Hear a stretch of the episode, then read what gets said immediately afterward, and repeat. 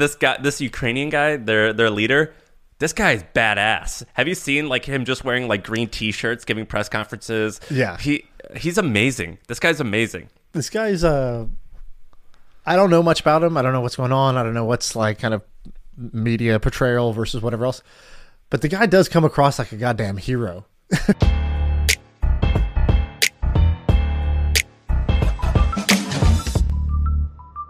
All right, let me tell you a quick story. I don't know if you're going to like this topic, so I want to get it out of the way. If you like it, we could spend the whole time on it, but I'm not sure if if you're going to be into this. All right, I'm so, intrigued. Yeah, yeah. So it, it's about the most popular thing going on right now, the Ukraine Russian conflict. It's not exactly about Ukraine, but it's about Russia. So something that I've always been interested in is the Russian oligarchs. So uh, have you ever studied those folks? Not studied, but you know. Okay, tell me about it. Okay, so this starts. I'm, I'm reading a thing, so you're going to see me look off. This starts on November 3rd, 1995, in a remote uh, Siberian town called Surgut. Uh, basically, what happened in this small cabin, uh, an auction took place for the right to lend the cash strapped Russian government tens of millions of dollars. So basically, in 95, the Russian government wasn't doing so hot and they needed money. And so they got these banks uh, to come to this meeting and they said, We need some money. We need to borrow some money. And also, as collateral, we're going to put up shares of some of the large state owned companies because at this point, Russia was basically going from uh, being a communist nation to being a private country. And so they still had some like state owned oil companies, mineral companies. Basically, like if you think of ExxonMobil, they like the government like owned that. And at this point, they were trying to figure out how do we make this so private individuals can do this. And so at this meeting, uh, basically only two bidders showed up. And if more bidders wanted to come, it was kind of a pain in the ass because conveniently there were no more flights. The airport shut down, and you couldn't even book a flight to come uh, into into this small town. Uh, by the way, your camera's okay. You're there. Um, and so basically, what happened at this like small cabin is one company made a bid to buy a or to loan money to the government. They loaned it, they loaned something like five hundred million dollars, and that was like hundred thousand dollars above the opening bid. So people were bidding to loan money, and so that this these, this bank loaned money to the government.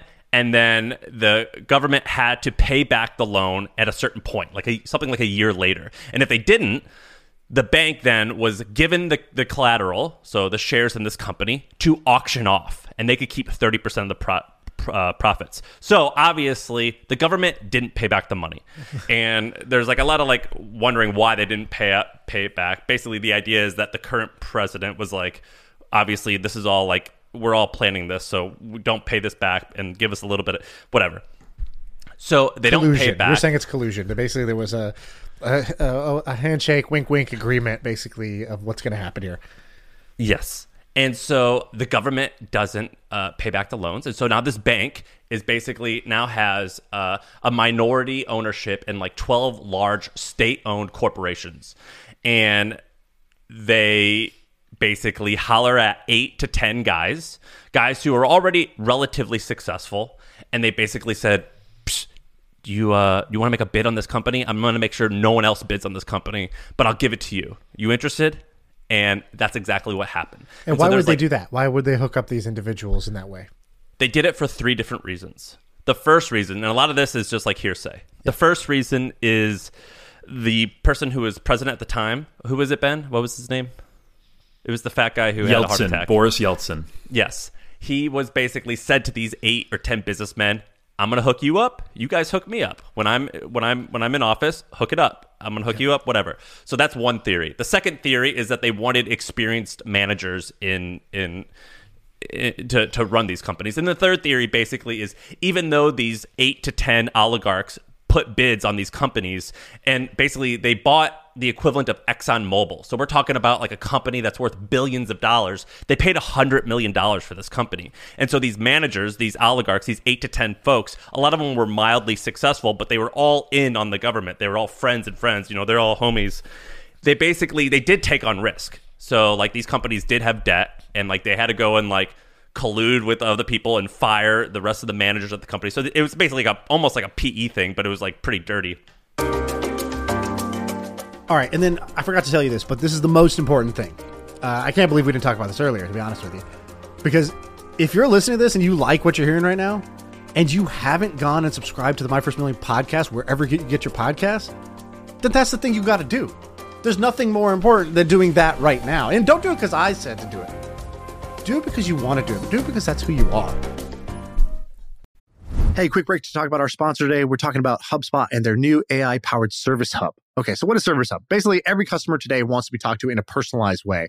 And before that required tons of human agents. But now with AI, you could do that in a personalized way with fewer humans involved. And so you don't have to scale up your team in order to deliver personalized chat and service. So check out HubSpot's new Service Hub to use their AI tools to give better support to your customers. That's what they want and that's what they deserve.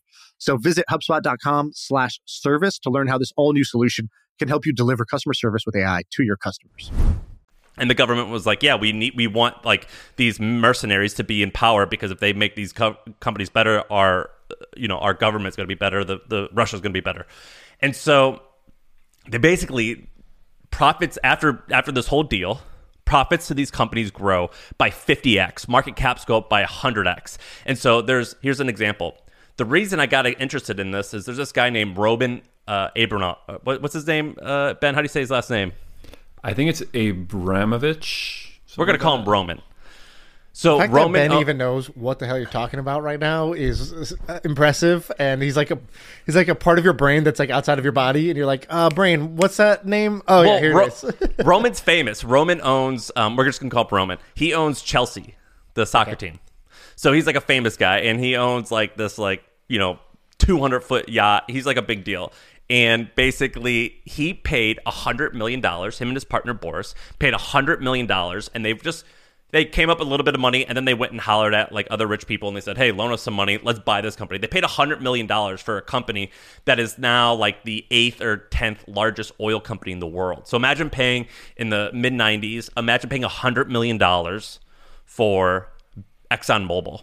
right, insane. And so the these companies explode. Now they explode partially because basically what these owners did, these eight to ten oligarchs, what they did was they purposely tanked the company, so it sucked for a long time, and then they bought out the rest of the minority shareholders. So it was again cronyism there. And second, these were government run companies, so they're a shit. And so these private individuals, they did a pretty good job of making them better, and they became far more profitable. And this created like eight to 10 guys that were worth like up to $40 billion.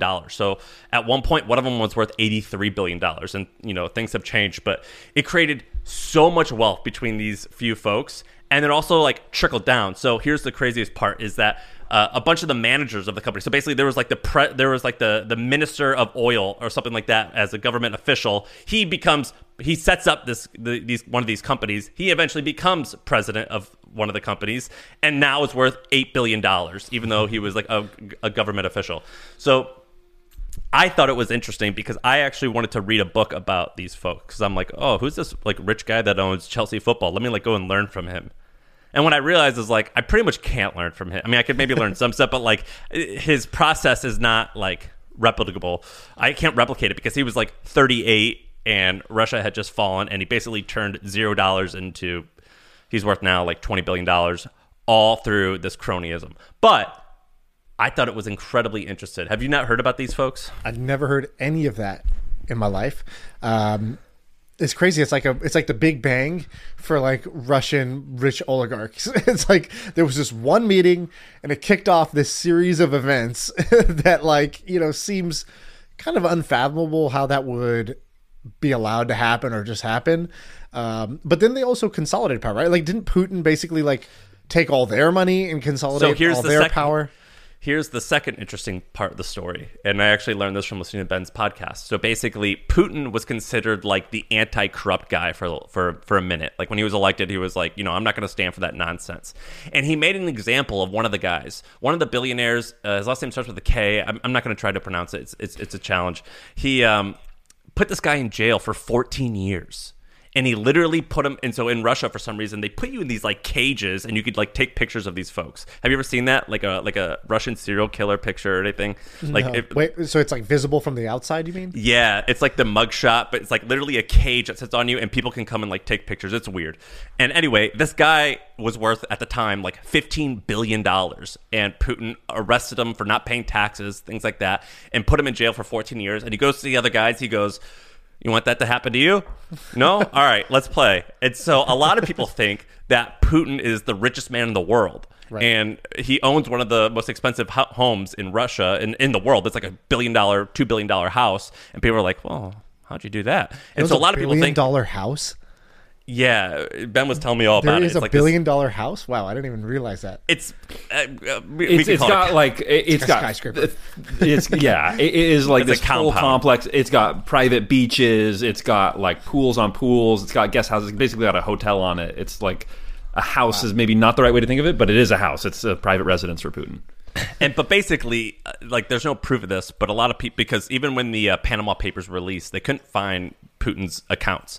But basically, uh, a lot of people are like, "Well, so he made an example out of this one guy."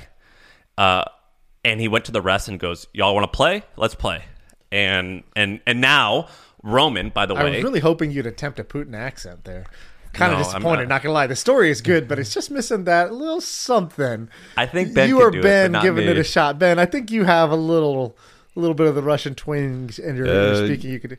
Yes, they say me. I they tell me I speak good in Russian accent. I will try. Is this like racist? Can I do this? Is this okay? I don't know. don't worry. It's borderline. That's, I don't think it's a race. this, this, we are, we have the, the cancellation vaccination. You're allowed to do a, uh, a, a funny, funny accent here, and people. as long as it's Russian. If you're listening and you took that too seriously, just swipe over and delete the podcast and go on with your life. And to wrap this up, basically, the way that these guys all work now is uh, a lot of these oligarchs are part of like the peace keeping like they're they're part of they're helping Putin like negotiate peace. So like the inner the way that this shit's intertwined is just bananas. It's crazy.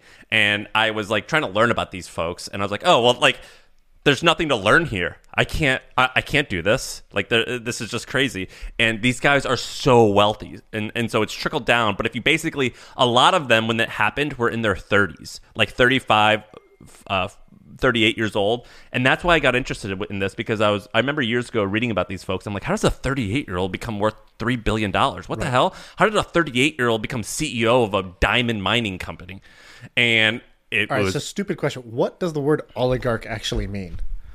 Uh, I think it just means when there's a, a small group of people that are in power. Um, but basically, it, Sort of like a cartel, basically. yeah, not uh, well. There's like, uh, what, what are you gonna say, Ben? Uh, It's just like the, typically the way that it is classically defined is over here you have a monarchy, which is ruled by a single man. Over here you have democracy, which is ruled by everyone. Oligarchy sits in the middle of like rule by a few A people. handful. Right. Yeah.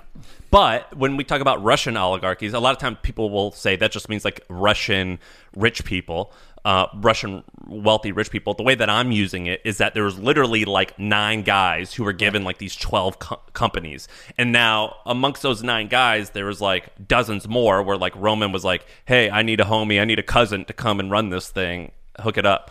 And so there's like, it's trickled down beyond that. And so now there's hundreds of them quick interruption. Do me a favor. Scroll down and you're going to see a link to The Hustle. So if you want to stay up to date on the tech and business news you need to know, check out The Hustle. It's a daily email. I used to help write it. I love it. So check it out. Scroll down below. Hey, let's take a quick break to tell you about our sponsor. It is a podcast that we want you to check out. It's called D2C Pod. It's hosted by Ramon Berrios and Blaine Bolus. It is brought to you by the HubSpot Podcast Network, the audio destination for business professionals. And this is a podcast about all things direct to consumer, D2C. It's e-commerce stores, it's how you optimize your brand. And they're talking with founders, marketers, and the platform creators about all kinds of things that you need to know for D2C, you know, website conversion, paid ads, Facebook ads, consumer trends, email marketing. If you want to know the stories behind your favorite brands, this podcast is for you. They did an episode recently about scaling creator growth and influencer incentives I thought was pretty cool. So check it out. Listen to D2C Pod wherever you get your podcasts.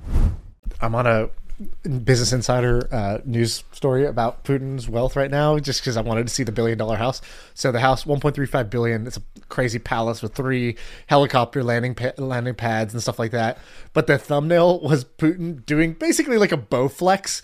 So he's he's like you know he's basically standing. He's got both uh, cables, and he's like clearly about to do like a pec fly. And that was the thumbnail they chose, not one of his palace or his cars or anything like that. They chose Putin wearing three thousand two no wearing uh cashmere sweats that cost fourteen hundred dollars and then a matching top which just looks like a Hanes t-shirt uh, for his workout outfit total which was three thousand two hundred dollars. And then it's just like all, every picture is hilarious. It's like him cheersing with a champagne. It's like only power photos which is really funny to And keep in mind, this is a guy who, before this, he was in the KGB, so it's like the CIA of America. So this is a government salaried person for the last 30 years.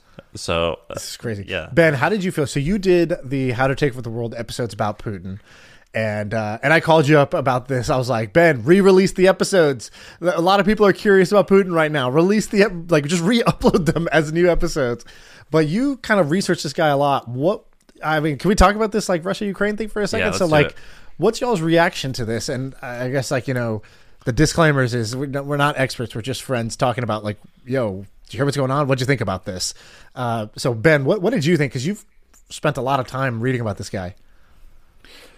Yeah, my reaction um, is probably different from most people's. Um, I think most people who listen to my podcast view it as like an anti-Putin podcast, like think it's pretty hard on him, and I think in some ways it is. It calls him out for some of the bad things he's done, including murdering people and uh, like maybe doing a false flag domestic terror attack on uh, the Russian people. So like it's not a pro Putin podcast.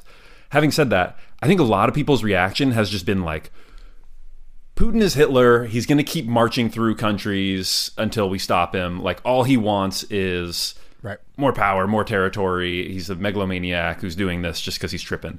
And um, I think that what they're missing a lot of the psychology of Putin of um, uh, of this is someone who was, as Sam said, a part of the KGB, right? So he's a part of the Soviet Empire when it's a big empire.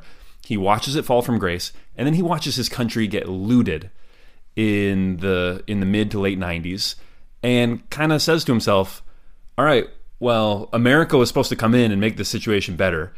I'm never trusting these guys again, right?" And so then he's watching Ukraine get pulled closer and closer into um, the European Union and, and NATO orbit and American orbit.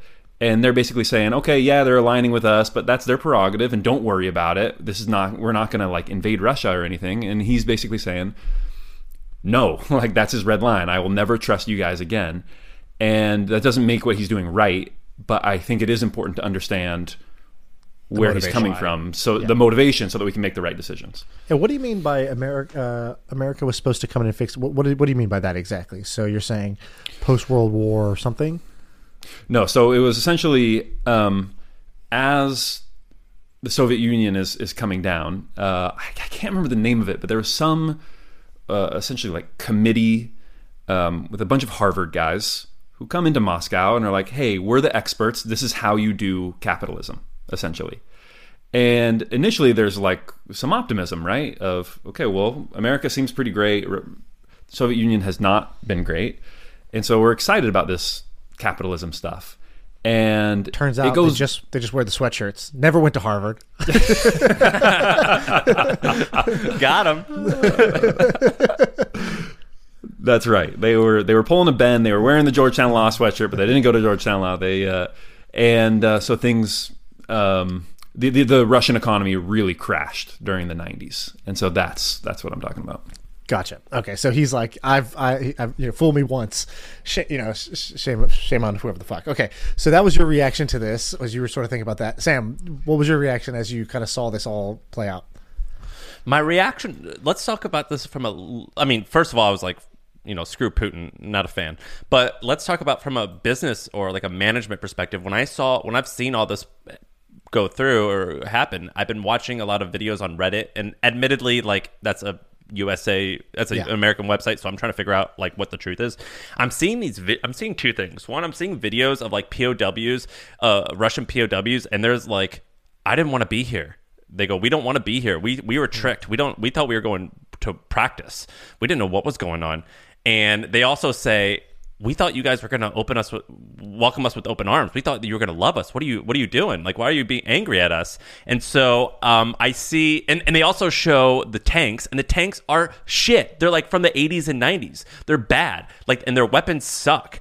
And so I'm seeing a I like they're they just and, and like and they were a little chubby and like people don't have like nice haircuts like they do in the mil- like in American mil- like they're just like undisciplined like it just doesn't seem like it's like a well-oiled machine that's what I'm seeing and second These are the most random observations about this whole thing. It's like Reddit videos of guys being like, "I thought this was a practice war." That's what they've been like saying, these dude. chubby fake soldiers saying. in 1980s tanks. Like what? What are you yeah I mean look like when you see that you're like oh this you're like like I was afraid of you but like maybe I shouldn't be like you're out of shape um, and the second thing is this guy this Ukrainian guy their their leader this guy is badass. Have you seen like him just wearing like green t-shirts, giving press conferences? Yeah. he he's amazing. This guy's amazing. this guy's uh I don't know much about him. I don't know what's going on. I don't know what's like kind of media portrayal versus whatever else. But the guy does come across like a goddamn hero. right? Like, Hero. when you think of the word hero, what do you think of? It's like, you know, the president who says, you know, not I'm not just ordering you to war, I'm going to the front lines. And by the way, this guy's the finance minister. He's here. This guy's, you know, this is my press secretary. He here, hold this gun. You don't know how to do it. You have it backwards. Doesn't matter. Stand here. And like basically sending out a video being like, you know, hey Putin, you know, go fuck yourself or like bring it on basically. Like the only thing cooler he could have done is if he was like, Putin, meet me at the border. You and me, unarmed, hand-to-hand combat. You win, you get my country. I win, I get your country. That's the only one level up this guy could have done as far as being, you know, the real life macho man Randy Savage, which is kind of the way he was coming across as a When as I- like a real hero, brave like very brave. Incredibly. And what i'm learning what i'm trying to you know when i watch the news i try to figure uh, beyond like this is bad and i want to help uh, the the thought is like how can i use this to improve? And my takeaway here is what Putin has done, they they say like he's like uh, they showed him with uh, giving a press conference, and he was on this huge table, and his generals were like literally twenty feet down on this table, and he was kind of by himself, and that was kind of a, a represent representation of him him being a little distant. Yep. And whereas this guy was like literally on the streets toasting coffee in the morning, and my takeaway is in order to get someone to do something, you have to make them want to do it. You can't force them to do it because if you force them to do it, it's gonna it's a short-lived, short-term thing. Right. And with the Ukrainians, I, there was a poll where 90% of them support this guy and they are all in the streets. They're all like pouring styrofoam into bottles with gasoline because that's how you make napalm and they're using it for Molotov cocktails. Yeah. And they like it sounds weird, but it seems like they're happy in the sense of like they have a sense of purpose and they have a community and they have a mission. And maybe not happy is the right word, but like uh, purpose driven. And that's the takeaway that I have from this is if I'm going to convince people to do stuff like run a work at a company or whatever, you need to make them want to do it, not force them to do it. Yeah, that's uh, that's a that's a great point. They definitely have like sort of the, the spirit right now, um, and the, the morale in the rally. There's sort of like a rally going on right now, and you know, especially under these circumstances, you know, it de- definitely like adversity is something that pulls people together. So you know, it's definitely done that for them, or it'll break you apart depending on what your sense of purpose is. And So uh, this guy's that's killing it, man. Yeah. This guy's it, it's been real it's been a it's a it's it's a really good I don't think we've had that in America for a while. It's been it's a really good example of wonderful leadership. This guy is killing it. And he also uses really cute phrases. Like he says something like uh, at least sound bites. He's like, I don't need he goes. He goes. America offered me a, a, a lift to get out of here. I don't need a lift. I need armor-piercing bullets. Yeah. that's what he said. And I'm like, oh my god, dude, you are Rambo. You are wonderful. He's saying all the great stuff, he, and that shit's important. And there's a reason why. Like, have you ever heard about um where they describe old Roman emperors as uh, orators? You know, people who could speak well. Like, Yeah. now I understand why. Yeah, totally. There, dude. I've been uh, so I don't normally read the news or watch the news at all. Uh, I like never, never turn it on. Don't read the newspaper. Don't go to CNN. I don't do any of it. And uh, and people sometimes like I don't know make fun of me or sort of tell me I'm an idiot for that. Uh, just yesterday, some guy was like, you know, terrible life choice. You know, you gotta you gotta be in tune with the world's realities. And I I, actually think you don't. in my head, I'm like, if you think the news is the world's reality, like you know, you're watching the world's worst reality show. And um, but I, you know, I didn't say anything to him because you know, let him do his thing. Obviously, you know, the news is is making him a happy, cheerful person. So, so I, I've always had this mindset, which is like, don't get pulled. Like basically, I find that when people get really into government and politics, the the phrase that my trainer said to me that makes more sense is like these people can't govern themselves, but they want to talk about you know what the government can do, and it's like most people fail to even govern themselves. You can't get yourself to do what you should do. Why are you so worried about what everybody else should do if you can't even get yourself to do it? And I, I've always sort of taken that as like a way to not get sucked into like 2016. I had friends who were crying about Trump and all this stuff. And you know, I said like I, I get it. It's not who I would have voted for, but um, I just don't worry about that. Like this is not. I don't worry about the government. I worry about government myself. The exceptions being, oh, there's a pandemic. I should probably like figure out what's actually going on. What is the recommended course of action? Um, although that basically you know was was not really paid off because we got a bunch of bad information um, you know at, at first. The second thing was okay there's a war going on and this was my first experience really like watching a war break out. Like there's been wars that have just been going on forever like india and pakistan at the border like you know israel palestine there's just skirmishes all the time and afghanistan like you know i didn't even realize we were in it till we pulled out you know like as ignorant as that sounds like it just wasn't top of mind and i didn't you didn't see it play out day by day. This is the first time I've really seen it play out day by day. So there's definitely like a kind of a crazy thing to see. I mean, just to see like um just to see people basically take a stand was like kind of like inspirational. Then to see like experts coming out like on the internet like being like hey civilians this is how you like do urban warfare from your wi- your bedroom window and like there's this guy who's like an right? urban warfare expert he's like you need to drag all your furniture out into the streets into this S pattern. Your goal is to make it so that their vehicles cannot easily like roam your streets. They need to be making all these different turns, everything, desks, lamps, toss it all into the middle of the street. Secondly, you know, drink water because you know you can't go three days without water. So make sure you're hydrating, otherwise you can't fight anybody.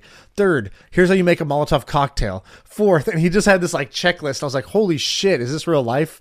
Um, and then you It's see like, crazy, man. you see like you know there's like what you see in the news versus i'm in these like telegram channels where pe- people are posting videos from like on the ground and so you see like How totally you- different perspectives How'd you get in those? uh, Ben had linked me to two of. I was show, I was sharing some links with him. He's like, check this out. There's a Telegram group where you can just get it. It's all in Ukrainian. Like I can't understand. I don't read. I can't read the text. I can only watch the videos.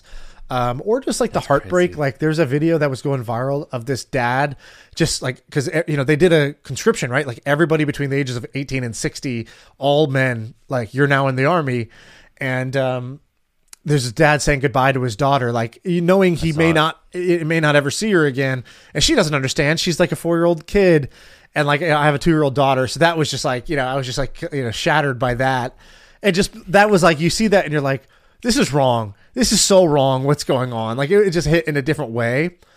Um, and I had heard uh, on the All In podcast they were talking about this. They go, they go, yeah, like right now the U.S. sentiment is like, no, don't don't go fight other people's wars. Like, don't send our li- human lives into that. And then the guy, Dave Friedberg, had said something. He was like, you know, I wonder how that'll change as the like sort of media starts to come out, as you start to see videos of like atrocities and kids and women and people are going to have a different reaction when they see that. And that's exactly like literally the first video I saw that was such a heartbreak. I was like, we got to do something. I got to donate some money. I, I got to do that same video. I, I got to do something here. And so it's just been crazy to see kind of how it's all playing out. Like crazy is really the only way I could describe it. Like it's crazy that this is happening. It's crazy the way it happens. It's crazy that like life gets turned upside down for people. Like all the things I care about on a day to day basis instantly would be out the window if something like this happened. Then you see the financial side. Like this is crazy that this war is like I forgot somebody said this like um, banks not tanks. It's like we're basically fighting Russia with financial warfare. It's it's crazy. It's way worse. Like because just I was I, I was telling Ben, I'm like, Putin screwed has uh, is he's gonna he's screwed up the only thing that really matters. Rule number one: don't fuck with the money. yeah, Uh, like if, if you don't mess with the money, paper, Putin. yeah, like because because money is like the the most important. Money is more important than lives often, uh, or at least you know that's a perception. And so like yeah, it's screwed up. And I, I want to tell you a point. I want to pump your ego. So do, do you know who you, you said something? You didn't say it as eloquently as I'm about to explain, but Nassim Ta- how do you say his name? God, I'm so bad at names. Taleb. Okay. So he tweeted something really good. So basically, he is the guy who uh, anti-fragile. I forget what else he did. Black Swan Black Swan, yeah. and he's kind of an oddball, but he's eccentric is a better word. And he uh, basically says like, "Don't read the news." That's like what he said has said that he said that for a long time. And he's like, "Don't read things." Um, he, he says like, "Don't don't uh, don't read the news. Only read things if it's like 50 years old." That's his whole point. And he tweeted out this yesterday. He's like, He except my book coming this March. Buy pre-order now. yes. And he tweeted this out yesterday and he goes, Most days, 99.9% of the news is noise. The last few days, it's all signal. Newspaper reading is useless except in crisis. And I actually totally agree with that. And that's what you said. I, I read the news every day, but I actually think it's kind of pointless until it's like an urgent, urgent thing. And that bar, the threshold of what's considered urgent, is actually really high. Yeah, and also there's a way to like you can use the news to inform yourself, to gather information, to like in my case, it's just like have empathy for what's going on and just not think about this intellectually. Um, but the, the news can also use you, and you have to like figure out where that line is. Are you are, are you using the news right now to gather what you want to gather, or is the news using you as like eyeballs that they're going to drain for the like you you bet your ass like you know Fox and CNN every news channel like this is their like I'm not saying they don't care about what's going on but this is their payday right? This is when they get their spikes. This is when they say we have 24/7 news coverage. Stay here. Don't move. Don't change the channel. We are going to send you drip by drip play by play updates. And it's like that's actually not the healthiest, you know, like most productive way that you can live your life is by like getting hooked onto their 24 7, you know, play by play update of, of this war. So, you know, that's the kind of like caveat.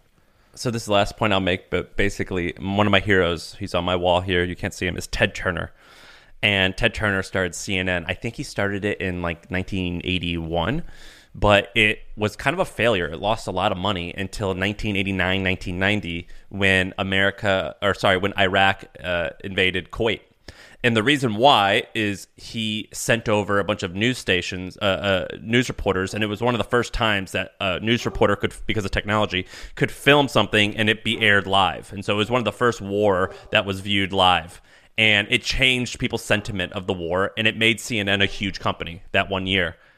And that's kind of like what's going to happen now, except instead of a news, instead of like a, a publisher, it's going to be Facebook and Twitter. They're right. just going to crush for like the next couple of years because we're glued to it. And dude, there's uh can I give you the kind of like the finance or crypto angle of what's going on here? So so basically the West is doing this like financial warfare, and they're like, okay, economic sanctions. So we're going to make it hard to trade. We're going to make it hard to uh, to buy and sell goods, and then they're doing a form of like, um, you know, they froze they froze them out of Swift or kicked them off of Swift. Okay, so now you can't now you can't do international transfers. And then they froze the central bank assets, which was like the craziest move. That was the financial nuke. So that was where all of a sudden, you know, they had $650 billion of reserves and they needed those reserves. Why? Because their local currency is crashing. So I think the ruble lost what? What was it? Like 40% in the last day? So, so, you know, the average citizen is the one who's paying the price, right? Putin basically attacked his own citizens here because the currency is crashing. Um, nobody wants to hold this currency anymore. There's a bank, you know, people are lined up to get money out of the bank. So normally the way the government props up their currency to prevent it from spiraling to zero is they will buy it back using their reserve assets. They hold dollars, they hold euros, they hold gold, they hold some crypto, and they'll use that to buy back the ruble. Because it got frozen, they can't do that. And so that's going to cause the currency to go downfall. So I think this time crypto's not going to play as big of a story, but you kind of have to bet that any country out there who's watching this is probably going to say, well, we probably don't want the US to be able to just freeze all our assets. So why are we holding the dollar as reserve? Why are we holding any currency that one country can, uh, one country or an alliance can basically freeze our assets or cut us off or take us out of the banking system? So I think you're going to see a pretty big move first by, you know, the quote unquote bad guys, basically quote first by the, the folks that are afraid of the West to get out of the dollar and get more get more heavily into crypto because this is a wake up call. Oh wow, they can just cut. They would do this. They'll cut us off completely. They'll freeze our accounts. And so I think in the next few years, you're going to see uh, different regimes like switch over to digital currencies that can't be controlled by any one country. For a bunch of uneducated dumbasses, I think we did pretty good with this one. Yeah, we probably just said one thing, or maybe it's Ben's Russian accent. Like that'll be where everyone just decides, you know, we're assholes and cancels us. But uh, other than that, you know, whatever. I think it's good. If you So have anything th- else, I thought the Ukraine stuff was awesome. Did you do you agree, Ben? yeah, I thought it was really interesting. I thought this is the most interesting news story. This is all I want to talk about. So I thought it was interesting, and and I I think it's cool. I think it's cool that we actually talk about It's it fun, on this It's channel. funny, dude. I, I so you know people don't want it either way. So you, I didn't. uh, If you don't talk about it, it's like, dude, how are you not talking about this? What do you, you know, why are you, uh, you think your thing is important? There's a war going on. Like I tweeted something else out. I was like, oh, this is really cool how this is happening. Some tech thing. And some this guy's like, bro, kind of insensitive, don't you think? There's a war happening. I was like, oh, am I just supposed to not speak about anything else? Okay, okay. And then you talk about the war. It's like, oh, now you're now you're a war expert. Well, you, you you you wrote something in the Milk Road that was great. You said, um, I think the opening line was, uh, "We're not going to mention the Bitcoin price today because it's not really that important." And I know what you guys are thinking, like, stay in your lane, Milk Road. And the truth is, we know our purpose, but we want to talk about. And I forget, uh, you went into like the the a bunch of different stuff, but I thought that was a really good line. What did people say about um, the Milk Road writing about this? Uh, let's see. I'm gonna. I'll open up the. This, this thing is the, the like feedback thing is so uh, helpful, but also, you know, like daunting at the same time. Uh, because Did you see? Well, while you're pulling this up, I'll say something. Did you see when I tweeted out? Uh, are there any pro Putin people here? What is your opinion? I want to hear your perspective because everyone I know is is Yeah. is anti Putin, and a lot of people got pissed at me for asking that, and I thought that was crazy. Yeah, I tweeted something else uh, similar like that. I was like, "Hey, so you know, just trying to like, you know, educate myself. Like, um, what would be?" And I, I think I said it something like, um, I forgot exactly how I said it, but I was basically asking like, "What's the, what would be the most kind of like pro Russian reason for the invasion. Or, no, first I was like, do do the average people in Russia, does the average person in Russia um, support this, right? Um, and then I was like, you know, second question is is basically like, what would uh, what would be the like strongest justification for doing this, you know, or you know, if if you're if you're like in Russia's camp, and um, you know, I didn't get too much flack for it because I like had to like hedge it like crazy, but it's so crazy that you have to like really um soften everything so much. Yeah. I guess you don't have to, but uh, if you don't, you know, you're definitely gonna like the the discussion becomes about you rather than just being able to be intellectually curious and say, yeah, I'm trying to understand, I'm trying to learn, I'm trying to think for myself, and I'm not saying I disagree with anything. I just want to actually like understand all the perspectives that you know that exist. So I said, you Steel know, manning. I want Yeah, uh, steel steel man this shit for I wrote, dog. I wrote, what would be the most pro pro Russian invasion reason? Basically, if you tried really hard to think about why this is justified, what would you come up with? And uh, and, you know, then I got a bunch of answers. I got 26 answers to that, and I was like, okay, that's cool. That's helpful to uh, to, to hear. And what about the Milk Road? What were the replies? Did anyone tell you to f off? Uh, I'm opening it. up.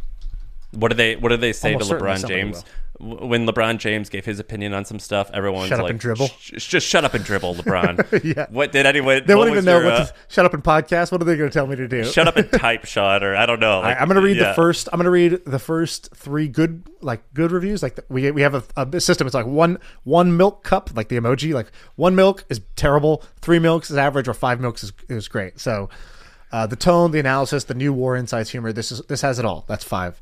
Another five one. I like the insight into the conflict going on right now. Another one. I think you wrote this. Struck absolutely the right tone. Sam, is that you, or is that a different Sam? Um, that's not me. I, I replied. I said this is really good. Okay, great. Uh, great newsletter day. Way to have a perspective and a sense of humanity.